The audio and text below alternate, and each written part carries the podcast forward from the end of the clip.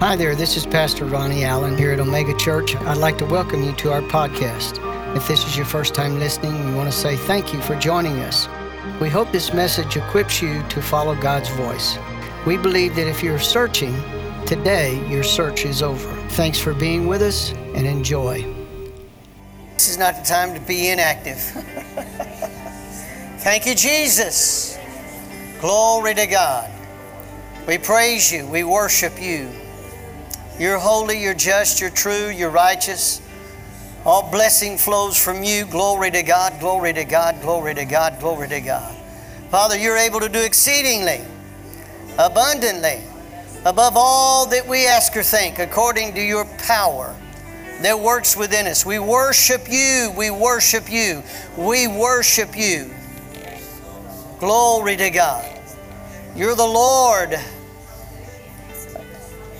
of our time together.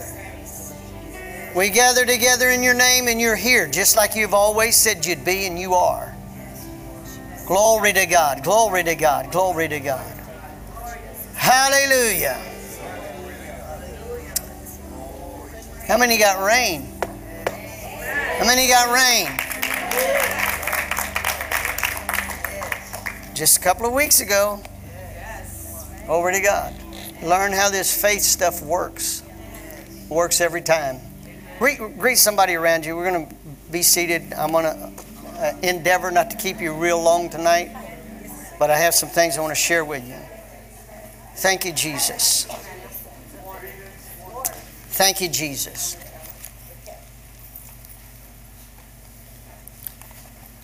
Glory to God. God's good. I got to get situated here.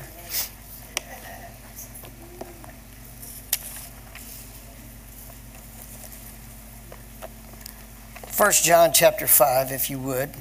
We've dedicated these last 2 months, July and August,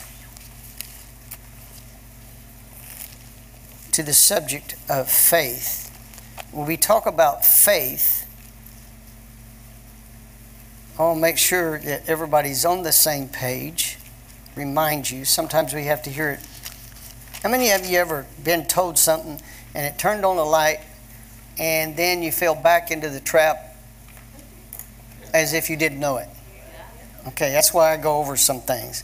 I hound on things like that because I know what I have to do, and I guess you're like me. So anyway, thank you, Father, for tonight. Whatsoever, chapter 5, verse 4, 1 John. For whatsoever is born of God overcometh the world, and this is the victory that overcometh the world, even our faith. Our faith here refers to the faith that Jesus gave. It's his faith, and he gave it to us to use as ours. Okay? It's not human faith.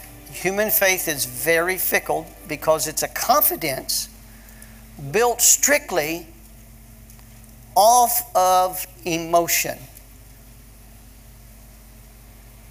Okay? The God kind of faith is built on something superior, and it's the same yesterday, today, and forever. Okay? The essence of his person is in it. God does not speak something. And here's something else. God does not, I want to make sure you hear this clearly. When God tells you to do something, it's because he does it.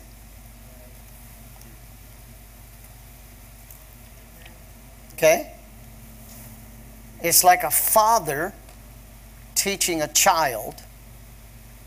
If the father required the child to do something that the father doesn't do, would he not be a hypocrite?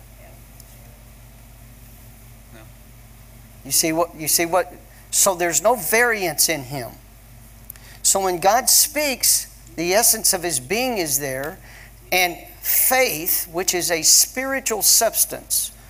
Hebrews 11:1. Now faith is the substance. That word substance is the word essence or person of things hoped for, the evidence of things not seen. Romans 10:17, and this kind of faith comes by hearing, and hearing by the word of God. Everybody with that? Yes. So this is the faith that he's talking about using. And he says, this is the victory that overcomes the world. Everyone that's born of God overcometh the world, and this is the victory that overcomes the world. When he's referring to the word world here, he's referring to the systems set up by the God of this system, or the God of this world. Okay?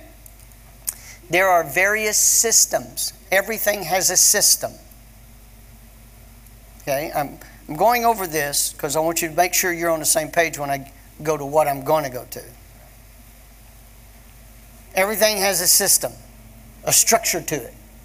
Now, it can be a messed up system. How many of you got it messed up? How many of you, I have a system for years on my desk.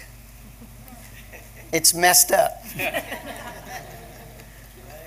Are you following? So it can be a messed up system. All right? And it can be unjust and unfair system. Everything has a system. There's an educational system. There is a political system. There's various political systems in the world. Okay? There is also economic systems. The economic systems of this world are messed up. Political systems are unjust. We see a two-tier justice system operating in America right now.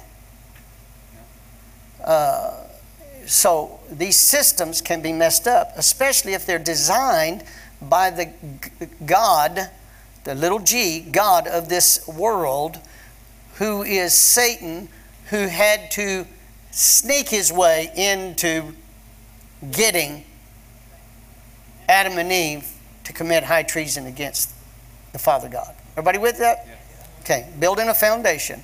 We'll get excited here in a minute. All right? Let me read the rest of that.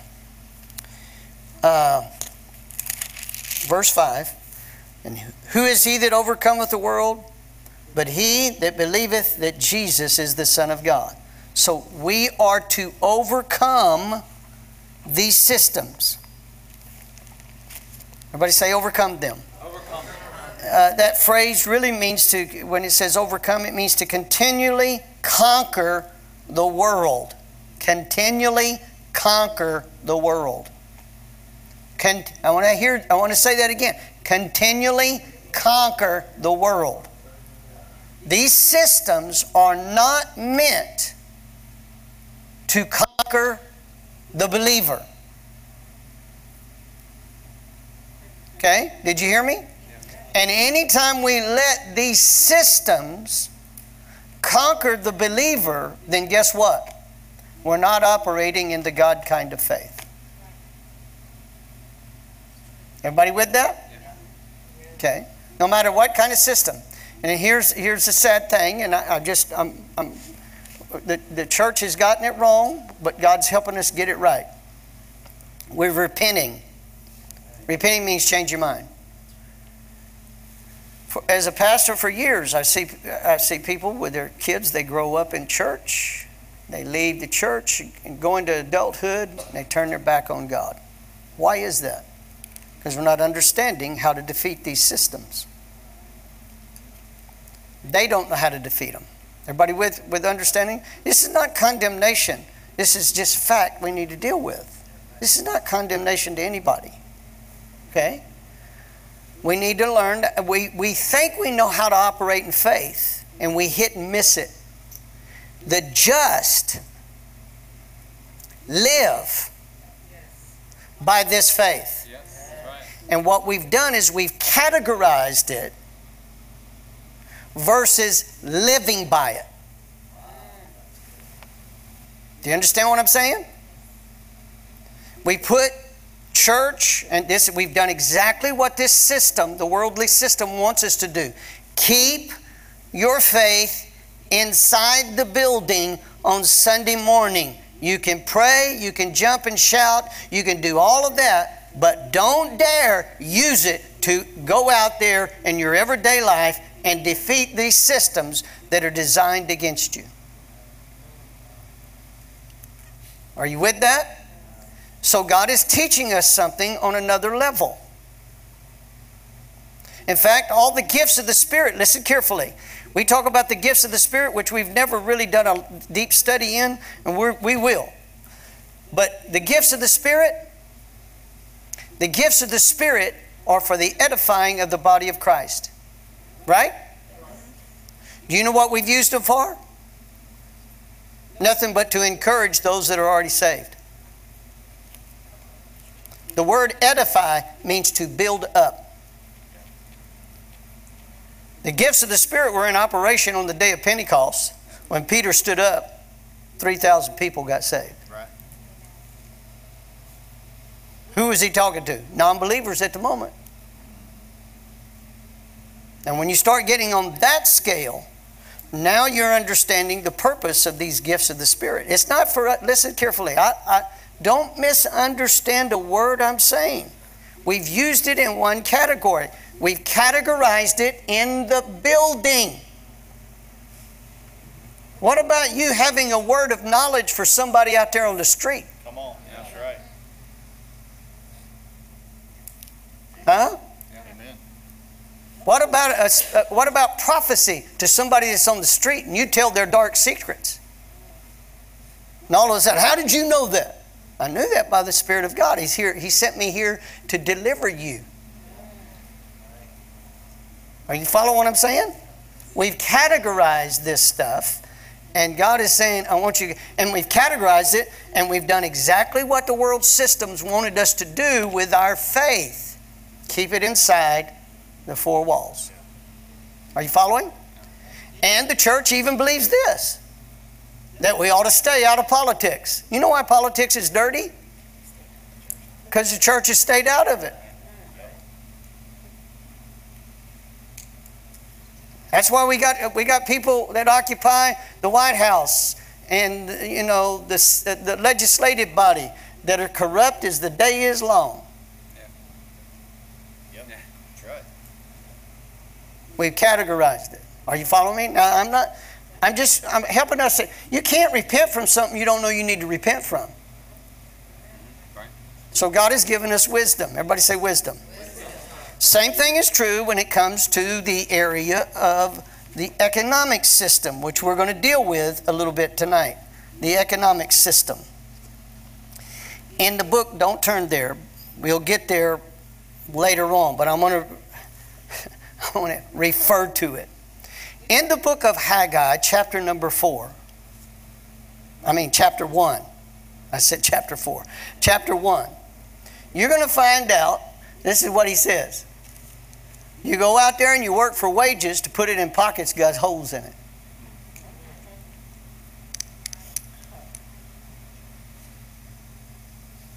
And when you start checking it all out, you're going to find out that it was inflated.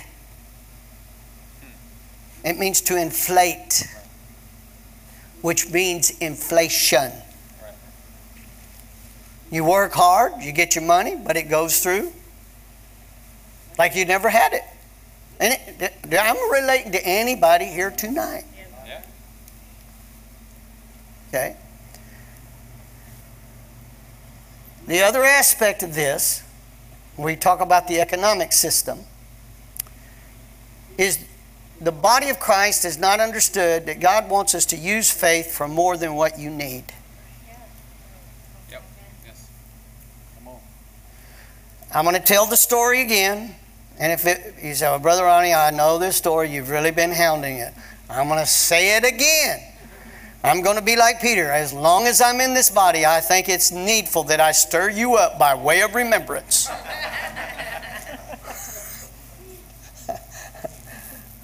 Zona and I, our second child was a baby, an infant, and we had Nita and Joah, and he was an infant at the time. Matthew wasn't even born. I was working a job, construction job. Zona was working She had a job. She was working up here, actually. And we'd go home in the evening after working in the heat. And by the way, it was roofing, so you'll know. And we'd work in the heat, and then I had to come home, and I'd have to work in the garden. Not because I wanted a garden, because we had to have a garden. Okay? We was living from paycheck to paycheck. Those were the days that you had Coke bottles. Coke bottles could be returned for the deposit on them. And if you saved enough Coke bottles, they'd give you the money for the Coke bottles. And then you could, you know, use it to buy whatever you need to. And I'd save up the Coke bottles to buy a half a gallon of milk. I'm working in that garden one afternoon after getting off of work. And as I'm working in that garden, I'm griping to God the whole time. And I call it prayer, just like a lot of Christians. And I'm hoeing in the garden wanting to know why I tithe, but it just don't go nowhere. I mean, we make it, but it's from paycheck to paycheck. You understand? There's no accumulation. I just want you to remember something. It takes wisdom for wealth. That means you're going to have some revelation knowledge. I'm griping to God. I gripe for 15 minutes. I finished my prayer because God let me with hoeing the beans and my frustration, wear myself out. That's how much strength I had from working all day. 15 minutes worth. Anyway, the Holy Spirit just quiet the whole time I'm praying. And then he all of a sudden he says, Ronnie, the trouble with you is you're stingy.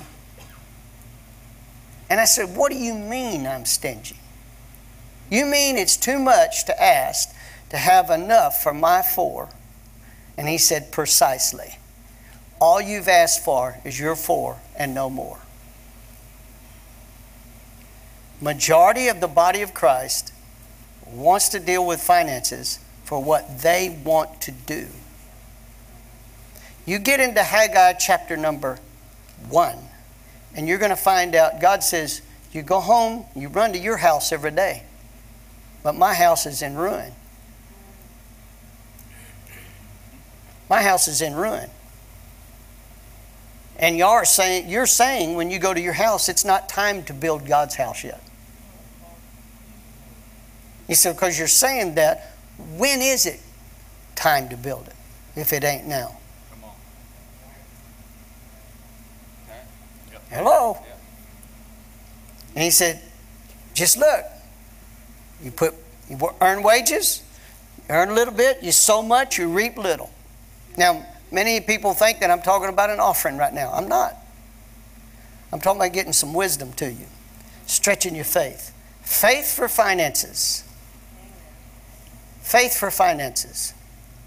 When's the last time you asked the Lord, give me some extra money because I'm going to use my faith beyond what I need? Yeah. See, if we're going to fulfill what God wants us to do, what God's been dealing with us, it's going to take faith to go beyond what you need. Right. But when you get it, you better ask God for the wisdom to operate in it. If you ask for wisdom, then you're going to move into another realm. Now, let me show you something that's very powerful right here. We'll get into we're going to talk about wisdom in just a minute. Why do I talk about this? Is life consumed with this? No. But I want you to hear this. Faith is the currency of the heavenly realm.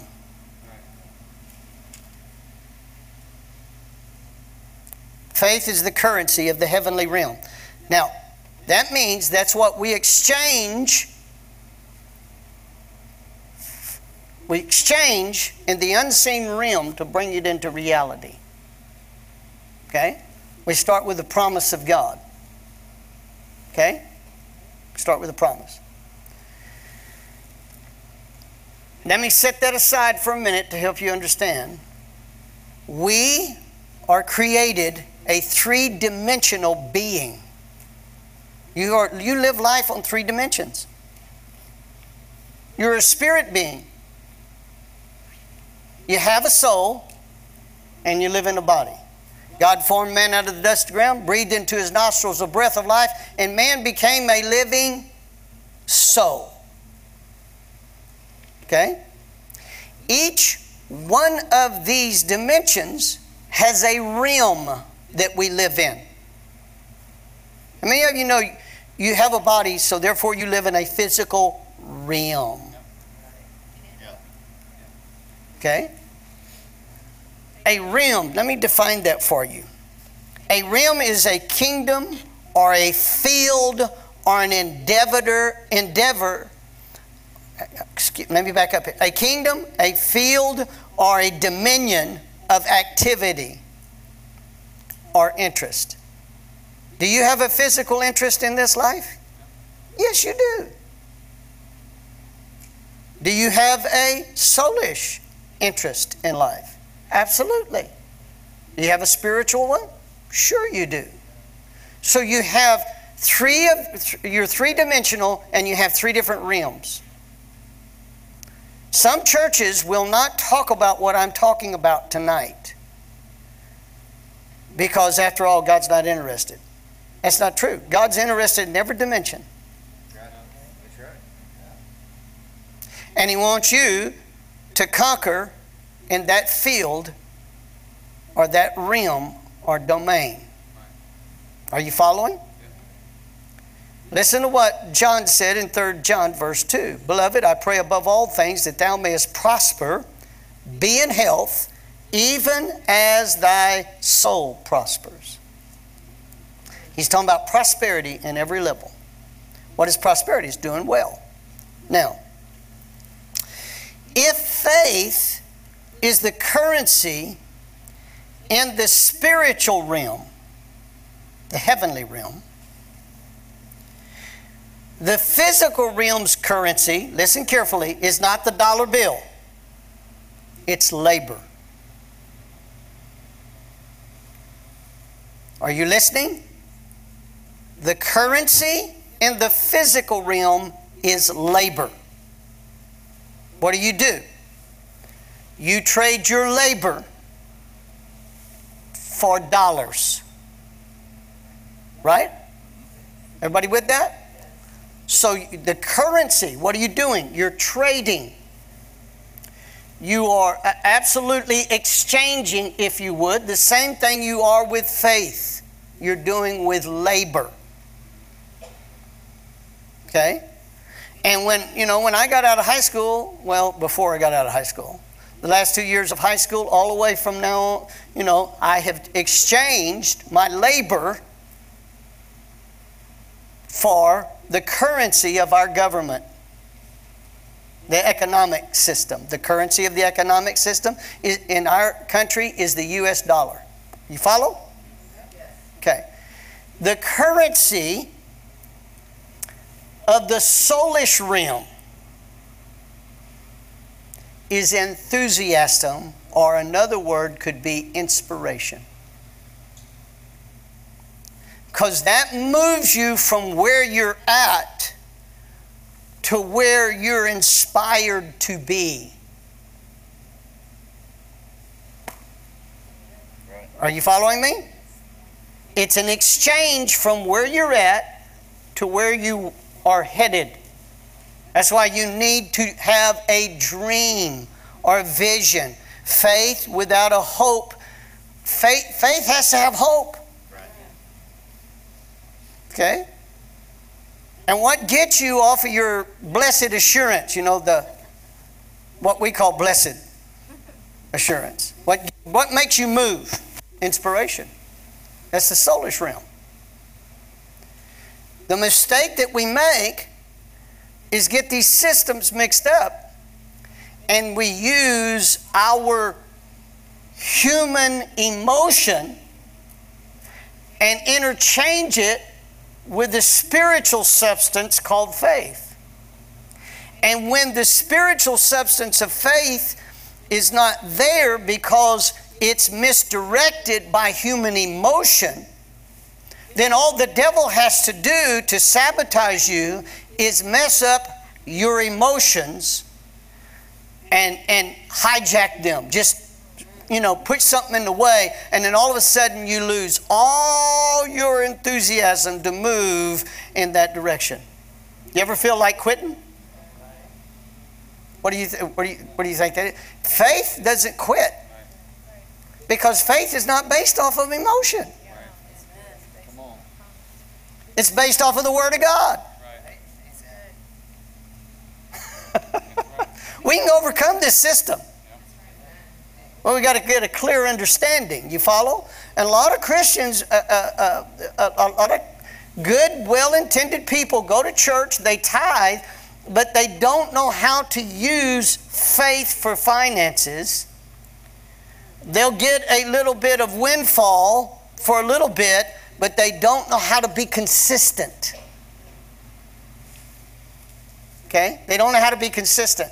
And then when they get the windfall, usually because we've been programmed by this system, this worldly system, this economic system that's designed against us, it's designed to make you a slave to it. You follow? Let me stop here just a minute. I know you're writing. I want you to stop with me just a moment and think. Let's get our thinking cap on. What would you do if you had sufficiency to fulfill anything you desired financially? Yeah. Most people can't handle what I just said. God's taking me a little bit higher, but I'm still dreaming. That has to be fed into you. You follow?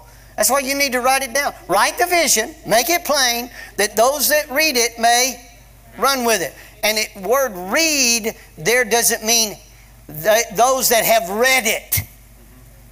It means those that read it. Yeah. Continues to read it. Right. Thank God for the Word of God. Yeah. We can continue to read it and get inspired by it and motivated to move. Yes.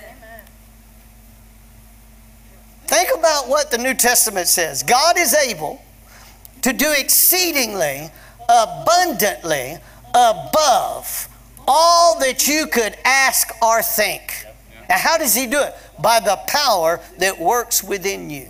Right. What power is that? That's the power of the Holy Spirit now, taking the Word of God and revealing it to your spirit, and now your spirit becomes fed and exercised and dominates you in the realm of the Spirit, therefore keeping you motivated, keeping you inspired, keeping you ready. 90% of the body of Christ that goes to church, they go because they have to. I just got to go. I know I don't want to go to hell. There's no inspiration in that. Think about this. What if God put you in a position that you could do? You've already done everything you want to do.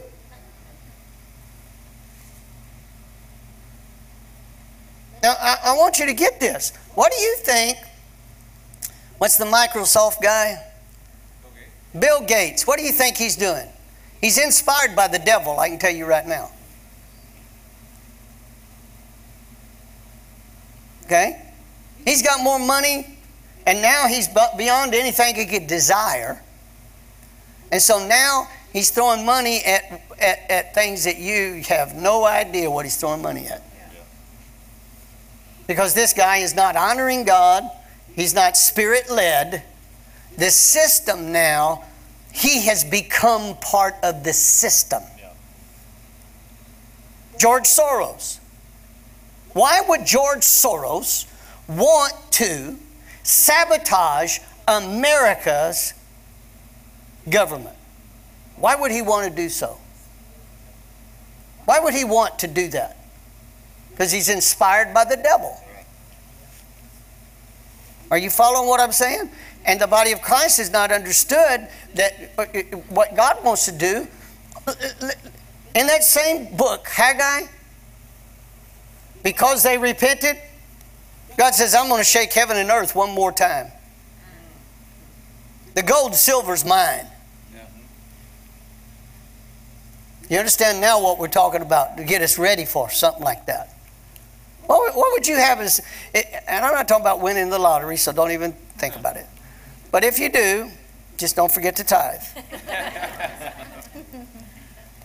Well, what would you do if all of a sudden you had a great rainfall of 10 million, 100 million? Most people can't handle it because they can't. They're not inspired. Come on. I never intended to say none of that stuff. Okay. It's going to take faith for finances, wisdom for wealth. What God wants to do in these last days, and we live in the last of the last days, He's going to pour out of His Spirit upon all flesh. But I'm going to tell you, when that happens, there's going to be... You start reading the book of Acts on the day of Pentecost when that came. Man, 3,000 people added to the church in one day. What if you came next Sunday? And we just had the 1,000 that we're believing for. Would there be some logistic problems?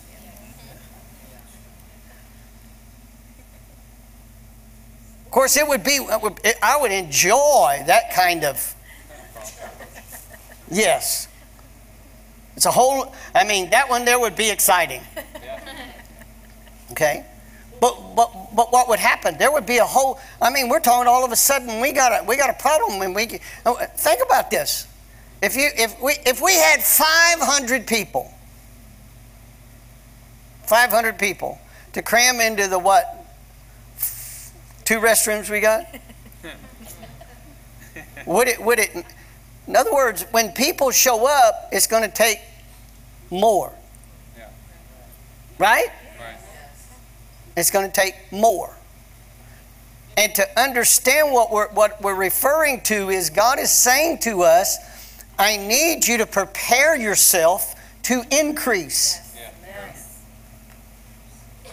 The housing problem would... It's a great problem to have, but you couldn't just do it for a long period. Are you listening? Yeah. I'll move on. Some things I need to hold for a little while. Okay. They're great things that God wants in store for us. Yeah. Now, go with me. There's faith for finances, but there's also, listen carefully, faith for wisdom. If you're going to have wealth, you have to walk in wisdom. Right. Wealth is not enough. Wealth is more than enough. It's riches. Everybody with that? Everybody say wisdom. Wisdom. It's going to take wisdom for wealth. Let's go to James chapter 5. Why am I talking like this? I'm talking like this to help you to see God's always... This is what He said, go out in the highways and the hedges so that my house will be filled. Amen.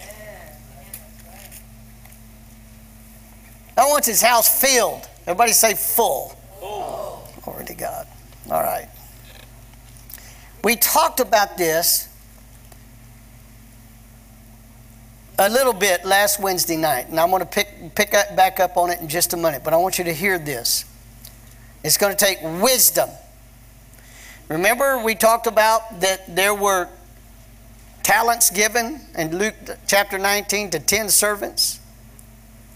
The master went away to receive a kingdom, and he's coming back, and he's going to require, what did you do with my pound that I gave each one of you? Okay. Some of them went and doubled them. One of them went and hid. Right? Okay. Now, He said, this is what He said when He went. He said, go trade. Go trade them. The word trade there means to make gains by trading or doing business. Now, and then He says, occupy till I come. What is the word occupy? to carry out the business of a banker or a trader. What have we been trained to do in America? The system, the educational system. Get an education, get a good job, just stay with it, and then, you know, when you reach 65 or so, you can retire. Now they've bumped it up, 67. And we're gonna rely on the insecurity system. Okay? And that's what we've been trained to do. So the majority of Americans have, listen carefully, have been trained to consume, not trade. And that's Christians too. Consume, not trade. Now, it's automatic you're going to consume. How many of you ate something before you came here tonight? Are you going to eat something before you go to bed tonight? No, well, you're going to fast. Okay. All right. You ate today. Yeah. That meant you consumed something. So you're going to consume. But you haven't been trained to trade, do business. Okay? Majority of us. I didn't know. What I'm telling you, I did not know until I was in my early 30s. Okay? And by the way, I don't find anywhere in the scripture that there's a cutoff date to do this. Okay? All right, just leaving it right there.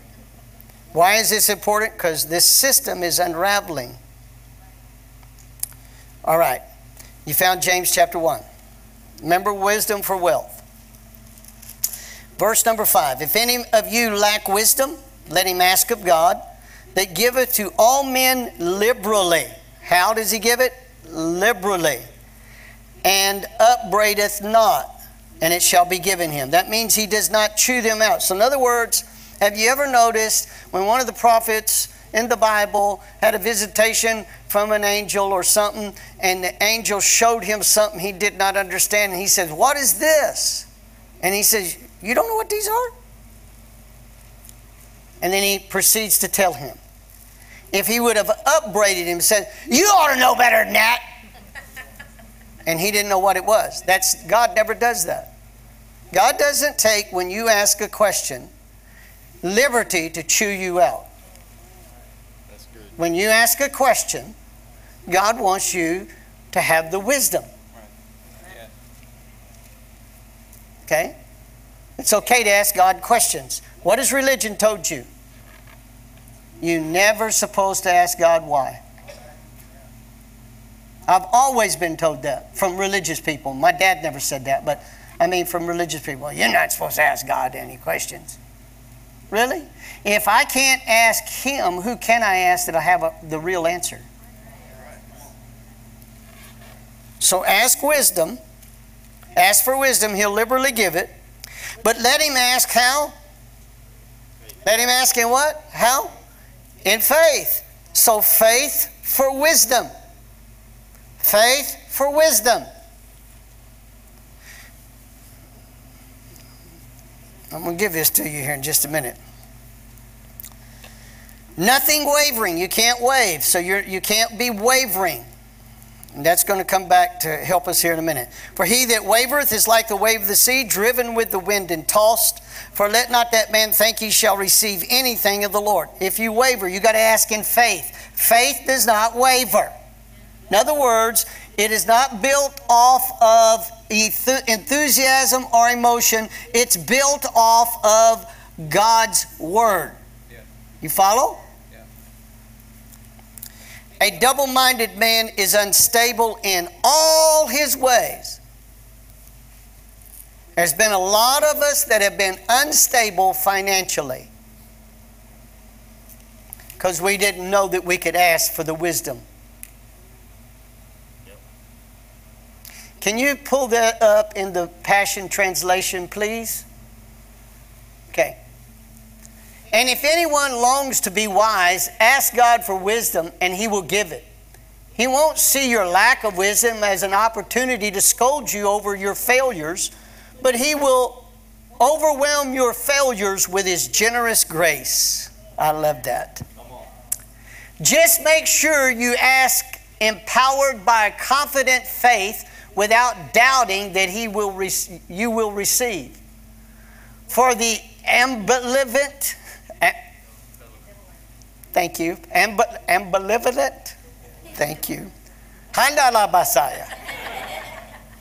person believes one minute and then doubts the next.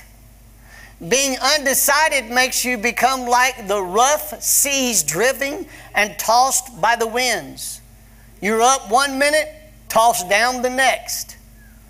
When you are half-hearted and wavering, it leaves you unstable. Can you really expect to receive anything from the Lord when you're in that condition? Wow. Now, here's what I want you to grasp. Why is it that people sometimes that don't even serve God have more confidence that they can get a handle on finances than we in the church? Why is that? Because we've been told, we've been trained, God's not interested.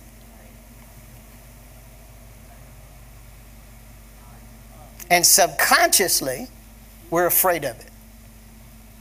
And we're afraid of failure. We're afraid we're going to fail. Are you here?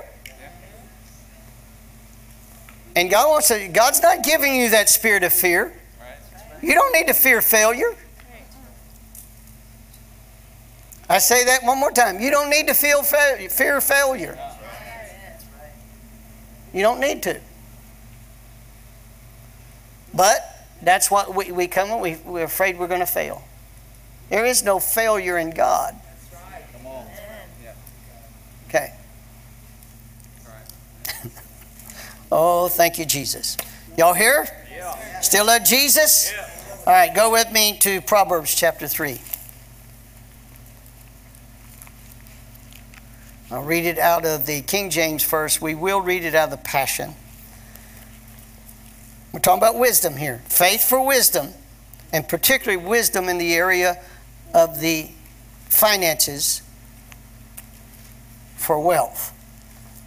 Let's start with verse 3. Happy is the man that findeth wisdom, and the man that getteth understanding.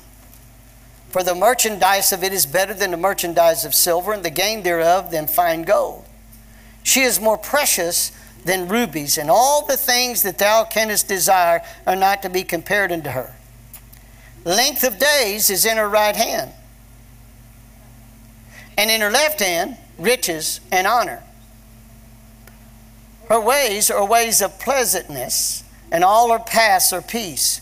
She is a tree of life to those that lay upon her, and happy is every one that retaineth her. Now we're going to read that out of the Passion Translation, and I want to pull it up here in my iPad for a reason, because there's a note here. Okay, let's start here with verse 13. Blessings pour over the ones who find wisdom, for they have obtained living understanding.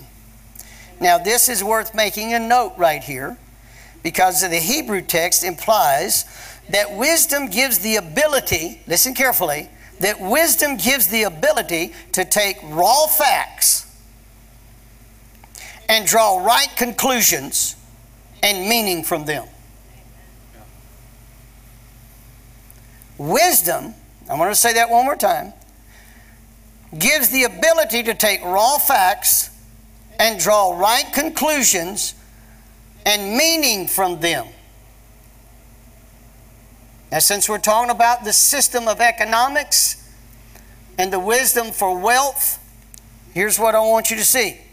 We've got to take the facts and draw right conclusions. Okay? You're not born with wisdom.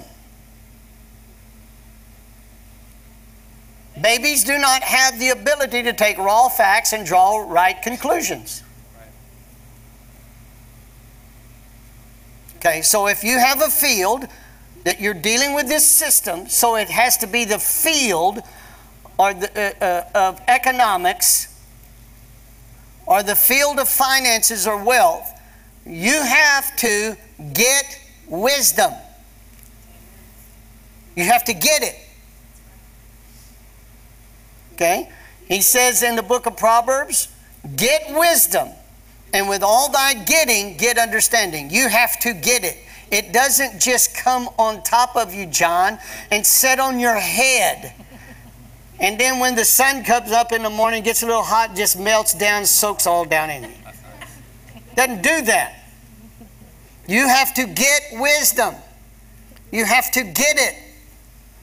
If you don't get wisdom, then the wisdom of this world can fool you. Did you hear what I just said? If you don't get God's wisdom, then the wisdom of this world will fool you. Right. That's exactly what's done with the economic systems of the fiat currencies. Those systems, those currencies, are backed up by nothing more than a promissory note by the good faith of the U.S. government. Are you following? And the U.S. government is losing its good faith. Okay? The currency of heaven is backed up by something that has intrinsic value. It doesn't lose its value. It's always the same store of value. It's called God's Word. Are you following? So now we're getting a little understanding that the U.S. dollar can be manipulated, but God's Word cannot be manipulated. You have to understand the parallels. We're talking about a spiritual realm, but we're also talking about in the physical realm.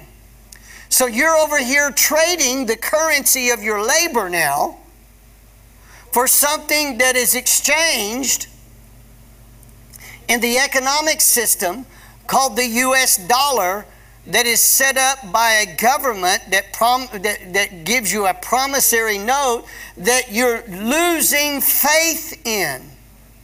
Are you following me? So where is the wisdom? What is the wisdom that God has for us to overcome this system? That's where we're headed.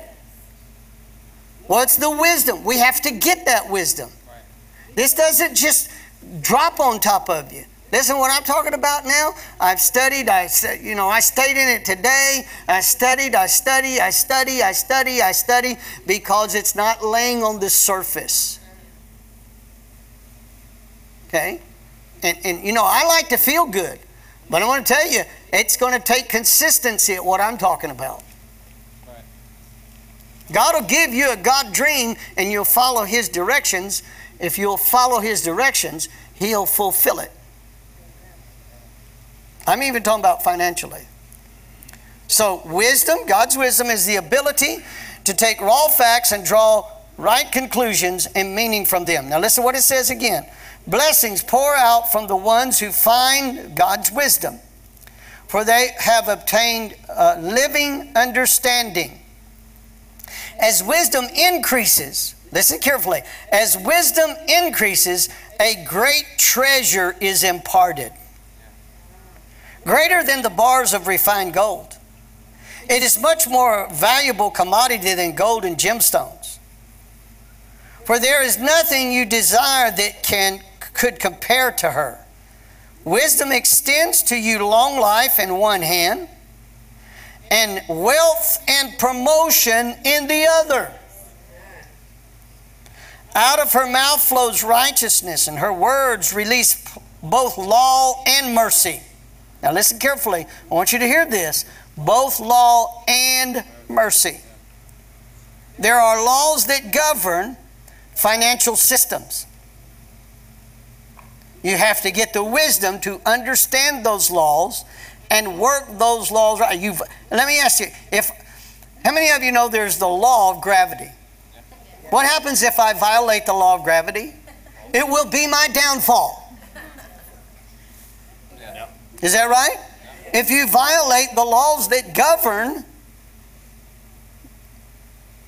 the financial system, guess what's going to happen? It's going to be your downfall. We're not talking about your intents. We're not talking about if you're a good person or not. We're not talking about if you love Jesus. Okay? Every one of you here love Jesus, or you wouldn't be here on a Wednesday night, I promise. Okay? That's not what we're talking about. We're talking about getting wisdom to operate in the laws that govern these systems. Okay? And particularly the system, the economic system of God. Okay? Let's see, where did I leave off? Okay. Out of her mouth flows righteousness. Her words release both law and mercy. I love financial mercy. When I have violated the laws. Okay. The ways of wisdom are sweet, always drawing you into the place of wholeness. Are you ready for this? Yeah. Drawing you into the place of wholeness. The Hebrew word translated here as wholeness can also mean peace or prosperity.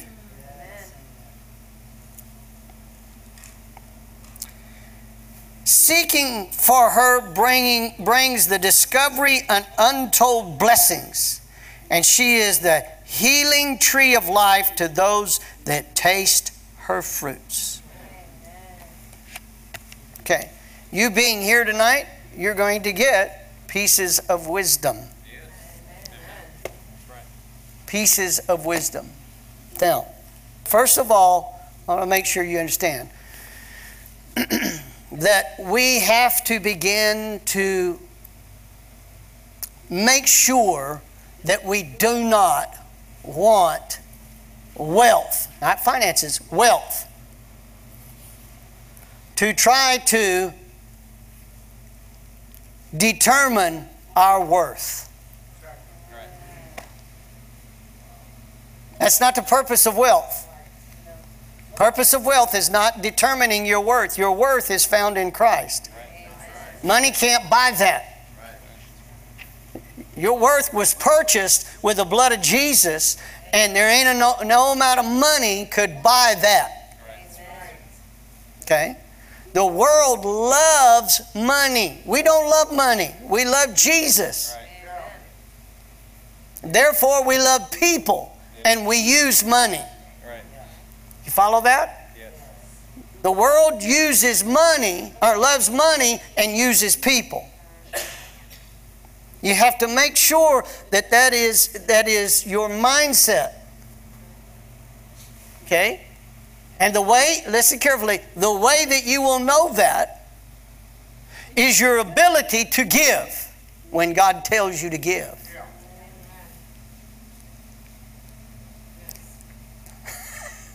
See, some of you nervous again.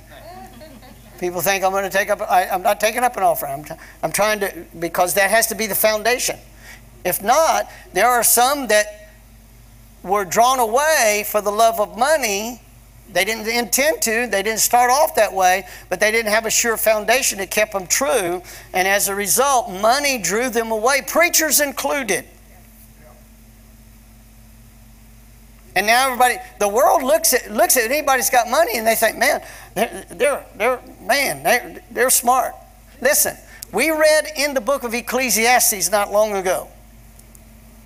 There was, Solomon saw this wisdom under the earth and it was strange to him. And he said, there was a small city and it was surrounded by the enemy. They built great bulwarks against it. And there was a poor man in that city who by wisdom delivered the city out of that enemy's hand. But that poor man was not remembered for the wisdom that he used to deliver that city. He wasn't thought of as important. Yet the city wouldn't have been delivered if it wasn't for the wisdom of that poor man. Are you following? Yep. The world looks at how much wealth the person has and determines that that's what they're worth. Please do not think that we are talking about wisdom determining, wealth determining your worth. Right. We're talking about you already know your worth. Right. And we're going to use money. Right. You follow? Money's meant to be used. Right. Everybody with that? Yes. That's the first thing you've got to map out. The second thing is we need to get wisdom on how to use.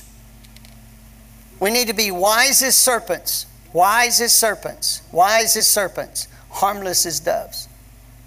Jesus said that.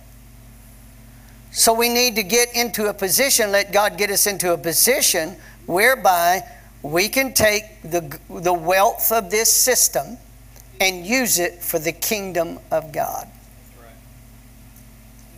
You can be a blessing to your family, but you're going to be blessing to more than just your family. Everybody with that? Okay. I'm going to give you a couple of things real quickly. The first piece of wisdom is understand this particular number. It's a two-digit number, and I want you to always remember it. It's the number 72. How many of you have ever heard of the rule of 72? Okay, a few of us have. The rule of 72 is a number that bankers use. I've heard that. That's the way it was given to me. Bankers use it, but it's used not just in the banking system. It's used in any kind of money-making system. And this is what it is. This means that any number that you divide, like if I'm getting 6% on money, I divide it into the number of 72. When I do that, that determines or tells me how long it will take. Let's say if I took $1,000 getting 6% interest, that means it would take 12 years to take $1,000 and turn it into $2,000. Okay? If I took 12% and divided it into 72, it would only take 6 years to turn $1,000 into $2,000. So you made time work for you when you understand the rate of return. Everybody with that? Yeah. Now, here is the problem. Since we've not been conditioned or had understanding or mindset, this is outside our paradigm. This is used against us every day. I didn't say for us. I said against us.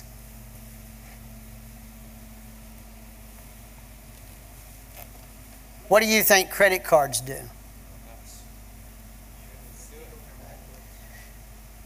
We are at an all-time high for credit card debt. All-time. In our whole history, we are at an all-time high. Credit card interest is not gone down. It's went up. Probably 99% of all credit card debt is used for non-essentials. It's used against you. Somebody's using it, but it's used against you. Okay? Now, I'm not saying this under condemnation. We have to break this mindset. Do you follow what I'm saying? It's used against us. We can use this when we begin to understand it. That's what he was telling the guys that he gave his pound to in Luke chapter 19, that master. And he told the guy that came and hid the his master's money, he said, you could have put it to the bank and gone some kind of interest. Okay? So everybody say trading. Trading. The fear of trading, doing business.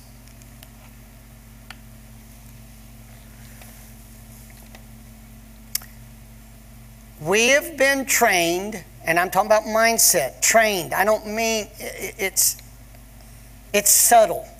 I'll put it that way. It's not blatant. It's subtle. We have been trained that security is above freedom. You don't think so? Look at 9/11. Look at how much freedom we lost trying to secure. Okay?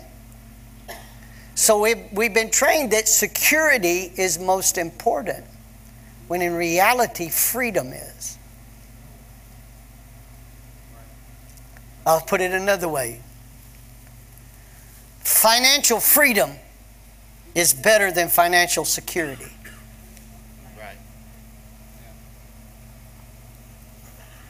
Financial freedom is better than financial security. In fact, your true security is found in your freedom. Okay? Now, the bankers not only use that against us, that's rule of 72, so does, well, that is the banking system, the Federal Reserve, because they adjust the inflation rate. Have you ever noticed that they adjust it? Do you know that it wasn't until 1913 that they ever came into being? The founding fathers were afraid of a central bank. They didn't want a central bank. That's why they didn't set one up when they founded the country. So 1913, this what we call the Federal Reserve, which is not the Fed, it's a banking system. They set the interest rates. The reason why they do that, they lend all this money out, and then they take it all back in. They lend it back out, and they take it back in. Nobody knows. That's what, I can't even think of his name. He was a U.S. congressman, has been pushing to get the Federal Reserve audited. And the Federal Reserve is pushing us into a financial mess. They want inflation, but they want it at a certain level. They don't care over, do you know why? Because it can eat away slowly and you don't know it. But when inflation goes to probably 10 or 12%, like we were screaming about last year, all of a sudden they want to bring that down, because they want it to be subtle. Yeah. Are you following me? Everybody with what I'm saying? Yeah. These are pieces of wisdom to help you understand what is going on. Now, we can sit here and talk about the problem all day long. I don't want to talk about the problem, but I'm trying to help you understand the system and how it works. You can take this and use it to your advantage. Okay? For example, we all save. We go down here. The average American does this. They go to work, get their paycheck, and they probably have a savings account where they go and deposit there in their checkbook or their checking account. And they may put, I don't know, $50 in there or whatever, and they do it over a long period of time. At the end of the year, they probably got $1,000 saved up. Have you ever asked the bank what they're giving you to use your money for a year? I doubt if you can get 0.5%. But they're using your money for a year to go out here and loan it back to you when you buy a car. And they get the difference. Are you understanding? Okay. We've been taught to save. At the same time we're doing that, the prices are being inflated. Inflated. To buy a brand new pickup like I would like, probably it cost about $80,000 to $100,000. $80,000 to $100,000. Brand new one. That's why I don't drive a brand new one. Okay? We would call that essential because of our paradigm, the way we think. That's not essential. It's a mode of transportation. Right. And I don't need a fancy $80,000 to $100,000 pickup. Listen carefully. Oh, it looks nice, but it's, why not take that and buy a rent house? And so, can you buy a rent house for $100,000? Well, maybe. Are you following what I'm talking about? That pickup is not essential. But we buy that brand new pickup. And by the way, the average new car payment is over $750 a month. Average. Okay? Anyway, y'all love me, don't you? You're loving me right now. Pastor Ronnie, you're not telling me how to get out. You're telling me all the stuff that's going wrong. We're going to get out of it. Just stay with it, okay? But we've been taught to train. And we've not been taught. At the same time, they're giving us 0.5%. When we borrow any money, they're loaning it back to us, and they're probably charging us no telling what. 8, 9, 10%. I don't know. Depending on your credit record. But the government's also inflating it because they're printing more promissory notes. And so now that within a year, if you have a 10% inflation rate, take 10% off the purchasing power of that $1,000. So you would have to have $1,090 to buy at least, or $1,100 to buy at least what you would have bought a year ago with $1,000. You see what we're talking about? Yeah. Doesn't take long. They've always wanted it at a certain level, 2 or 3%, so it's subtle. You follow? But now we're getting into a realm whereby it's exploding. Because we got $31 trillion in American debt. It's really more than that. But $31 trillion in debt. $1.6 trillion has been added to the deficit in the last 5 months. Interest has to be paid on all that money they borrowed. So the more the interest rate goes, the more interest we have to pay as taxpayers just to maintain the debt, not pay it off. That's why coming September, there's going to be a big fight in Congress about those that want to up the debt limit. And you know, the government's going to shut down. Okay? And we're all going to die.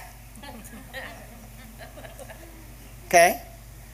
And so they'll come in, well, we made a deal. They up the debt ceiling. They increase more spending. You ought to just go one time and do a day study on how much money is wasted on nonsense. $50 million just to find out what a bug does to reproduce. $50 million. $50 million. Okay? It's a system that is designed for the politicians and the 1%. Now, I'm not trying to get you to fighting them. You just need to hold them accountable. But then you need to understand how it works so that you can take advantage of it, because it's not going to work any longer for you to go get wages to keep putting that wage in a pocket that's got a hole in it. How about having a gold and silver savings account? Gold and silver is not going to go down. It's going to go up. You can start a gold and silver savings account for $100 a month. $100 a month, you can build a gold and silver savings account. Now, I'm just talking about saving in that. I'm not talking about trying to buy assets that reproduce. Now, I'm going to be closing with this. I never knew this. Always wondered, and I've always had the entrepreneur type attitude. Don't misunderstand. That's what made me investigate it. But money is supposed to reproduce. It can have babies. And the babies can have babies. And the original money can have grandbabies. But how do I do that? We're going to get into it. We're going to get into it. Now, you're going to have to do some homework on your own, because I can't legally tell you everything to do. I'm not advising you.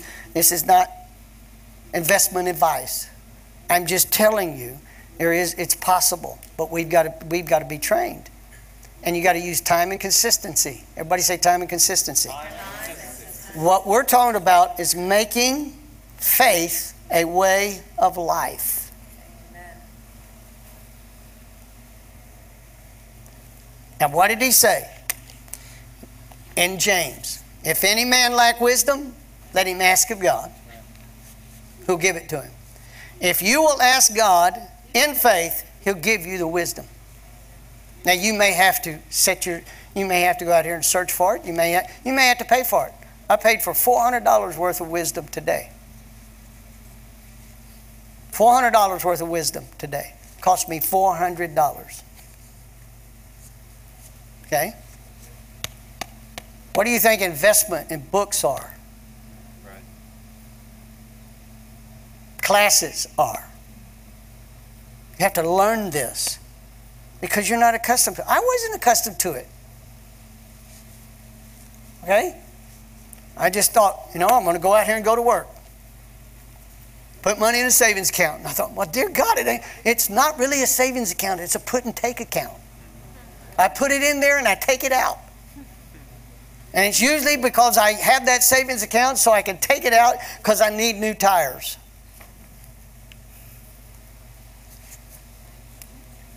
Are y'all with me?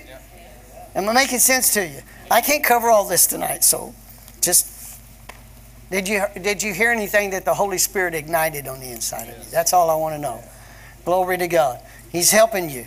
You can invest in a book. The book may cost you $100. If it's worth $100 too, it'll make you $1,000. Okay?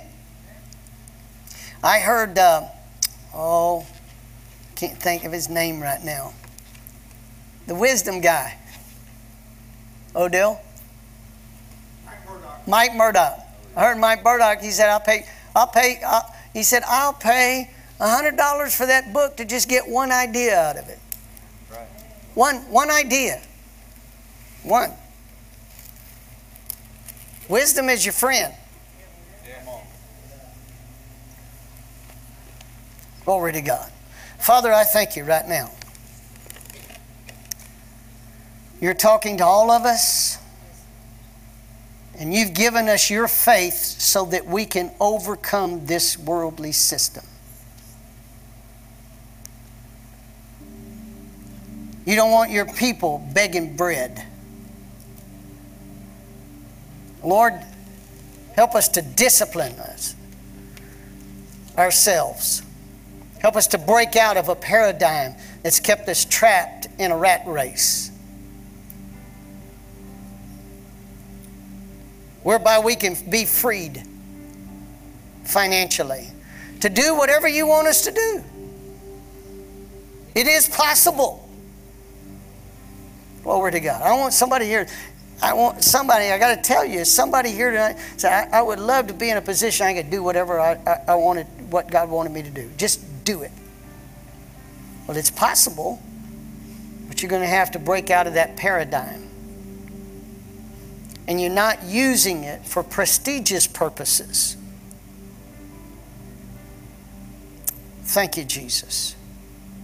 You're not using it to note your worth. You're already worthy by the blood of Jesus. Glory to God. Now, Father, I thank you. I give you praise that none of us in the sound of my voice we're making a decision tonight. We will never, ever be broke another day of our lives. We're never going to be. Because we're going to use our faith. We're going to operate it on a daily basis. We're going to let your wisdom discipline us. Glory to God. Give us godly appetites. Right now, Father, I thank you for taking away those appetites of consumption. We're not drunk on having things. Glory to God. There's nothing wrong with nice things, nice house, there's nothing wrong with that, but we're not drunk with it.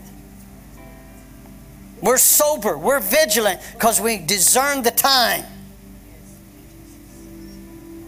In the name of Jesus. Glory be to God. Glory be to God. Yes, Lord, I thank you. The spirit of wisdom is here, and revelation is here. Lord, we give you the praise and thanksgiving. Glory be to God. Glory be to God. Glory be to God. Don't take your wisdom and not pay attention to it.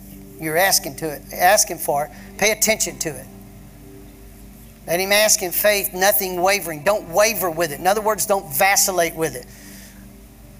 God's given you wisdom. You've been praying for this wisdom, and God's given you some wisdom. Do not vacillate with it. Begin to apply it. Right? Take your notebook and begin to write things down. Begin to say, Lord, I'm believing for you to be at this certain place this time next year. I'm believing for it. Glory to God. In the name of Jesus. The name of Jesus. The name of Jesus. The name of Jesus. Glory to God. Hallelujah. Glory to God. During the Great Depression, all we have seen, if you've ever saw any of those, during the Great Depression, what we called the Great Depression. My mom and dad lived through the Depression. I wasn't born yet. If I lived through the Great Depression, I really look good. But I remember them telling some things. And all you saw, if you go back and look at those videos and documentaries, you're going to find out just people in bread lines. Hundreds, thousands of them in bread lines. Okay? But at the same time, there were people that were made very wealthy during that time period. Because they had some insight, some wisdom. When you get very wealthy, then you start having an impact on humanity. And that's the goal. That's the goal. That's the goal. Glory to God. Are you here? Yes. You love Jesus? Yes. I'm glad y'all came tonight. I'm glad that you're here. Glory to God. We're going to be starting in September, the 10th, our Omega Institute of Learning classes. If you need more information, there'll be somebody in the foyer there that'd be glad to help you. We want to get you signed up, ready to go, because we're looking for 300 people that are dedicated. Yeah. And we're going to turn the south side right side up, not upside down, right side up. Amen. Glory to God. Father, we leave this place tonight. We thank you for your grace surrounding us like a shield, following us everywhere we go. We thank you, Father God, that we hear your voice and the voice of another we will not follow.